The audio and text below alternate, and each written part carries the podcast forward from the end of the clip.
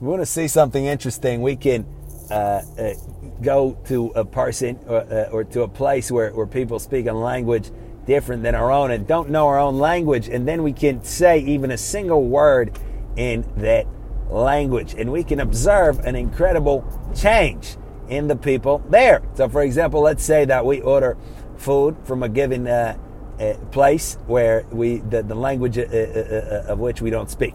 For example, we order Italian food from a, an Italian place, and there's only Italians there. We don't speak a, a word of Italian, or, or, we order some Spanish food, or we order some Chinese food, or Japanese food, and so forth and so on. So we go there. We see, let's say we ordered some Japanese food. We go to the Japanese place, and we see that uh, the, the, workers there, they, they obviously they're going to give us our food. They're going to uh, uh, take our payment and all of this. But we see, uh, almost in all likelihood, they're completely disinterested. They're they're, they're just like uh, they're serving. Uh, might as well we, we, might as well be a robot, and that's about it. Then all of a sudden, let's say that we. Say we want to do this experiment. So what do we do? We say a word in Japanese. We say "konnichiwa," right? And all of a sudden, we're going to see again, in all likelihood, a, a, a rapid change in, uh, in the countenances of all the people there, whoever we're dealing with. And the change, if we observe it, we would say it's all of a sudden we come alive to that person. The person, oh, konnichiwa, oh, da da da. Right? Maybe you speak Chinese, Japanese, they'll answer in Japanese, uh, or whatever the case may be. Right? Or maybe we order again food from a Spanish place. We say, hola, ¿cómo estás? Muy bien. or we order food from a Chinese place, ni hao ma, she she. Right? Uh, uh, French, to say merci, oui, oui.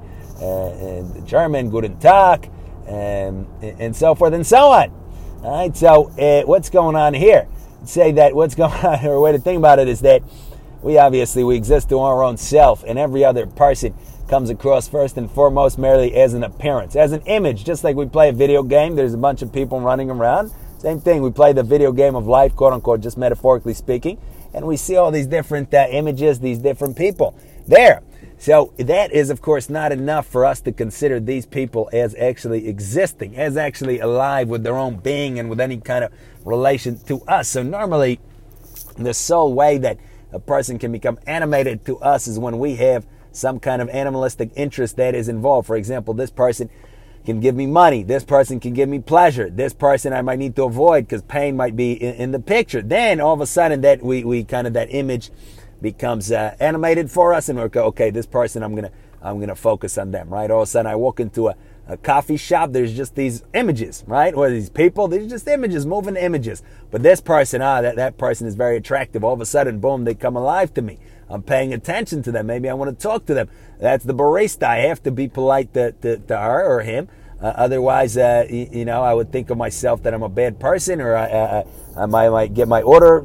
Somebody might spit in my order or something. That okay? So then I'm gonna have a temporary little burst of animation there. But by and large, we walk around. It's just different kinds of images. So of course, the same thing uh, goes by other people as it concerns us.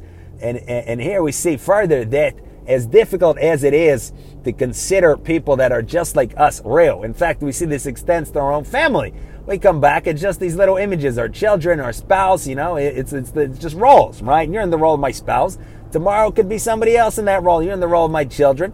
Tomorrow could be, well, not somebody else. Then tomorrow you might offend me, right? And I'm not going to talk to you ever again. See, hear that stuff all the time. So we see it extends even to the people closest to us. Never mind the people that look different than us. Never mind the people who speak a different language than us. Then it's on steroids. Right? Then we don't speak a, a word of uh, of uh, Japanese. We see people, uh, uh Japanese people. It's just that it's completely uh, images, right? And vice versa. That, that somebody from Japan doesn't speak a word of uh, English, sees people um, that, that speak English or, or Americans or something. It's just completely images. So we see in this in an experiment like this, what's going on is that by saying a single word, we animate ourselves to the person. We create a link uh, uh, between the image that uh, appears on the person's retina to so say and the concept of reality. This is a real person. Wow, they're connected with me somehow, right? I, understand I'm real. I speak this language. Somebody said a word in my language. That's it. Now I'm interested in this person. Now this person exists to me. It's really incredible. But unfortunately, right after that uh, inspiring moment, things go back to normal and we begin to again see everybody else's images and everybody else begins to see us as images and uh, that's that that's not too much fun and we're stuck with our own little self and our own little problems and and, and all that so the question is is there any way to to continually be perceiving uh, uh, uh, real people and not merely images or do we constantly need somebody to be proactive and come up to us and say something in our language uh, or so and so forth and so on or be friendly to us or uh, make things interesting for us. Hey, I can make you some money, or hey, I'm very good looking, or hey, this or that. So we would say there is a way, and that way is to ourselves proactively try to understand the reality of each and every person that we come across. Meaning, we see what would otherwise just be a, a random image, right? These pedestrians. It's just the pedestrians, just the people in the store, in the coffee shop, in the grocery store, just the coworkers that I don't really talk to. It's just you know these moving things. And then you say, wait a second, no those are real people. Each of those images indicates a whole world unto its own self, just like I'm a whole world, right? It doesn't help me that there's stars somewhere, that there's uh, other people somewhere. Like I, I, I, exist. I feel my pleasure and pain. Uh, I, am a self-existent totality. So the same thing then goes by these quote-unquote other people. Really, if I really want to get deep, I might even think of those other people as just different forms of myself, right? Really, just reflections in the mirror. Right, but we can stick with for now just saying they're real people. So consequently, each person I see right away, I'm extremely, extremely interested. Wow, let me see what I can understand about a whole nother world, right? I, I normally I want to travel. I'm interested. I go to Europe to travel, or I go to America to travel. I go to uh, Antarctica. I go to Australia. I go to Asia. But now I have an entire world right here, right, in the form of this individual. Let me see. What can I tell from their face, from their body language, from how they move, from how they're dressed? If I can even say one word to them, that's a huge privilege. That's amazing. It's incredible. Even just the hello in my own language, in their language, whatever the case may be. All right. And the same thing, of course, goes for the next person we see and the next person we see. And if we really truly internalize the, the reality here, which again is not this something soft or opinion, I like people, people watching, it's interesting, but like the, the, the real reality here, the hard reality, if we really internalize it, it'll never get old. We can see uh, uh, uh 10,000 people in a row, and each person will be just as interesting as, as the prior person.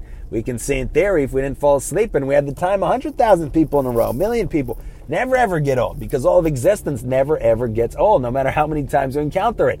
And all of existence is indicated by each and every image of a person that we see. So we see that if we take this proactive approach, we don't need to wait, like we said, until somebody says something in our language. Every person will immediately be animated to us, and that is, needless to say, a very different existence.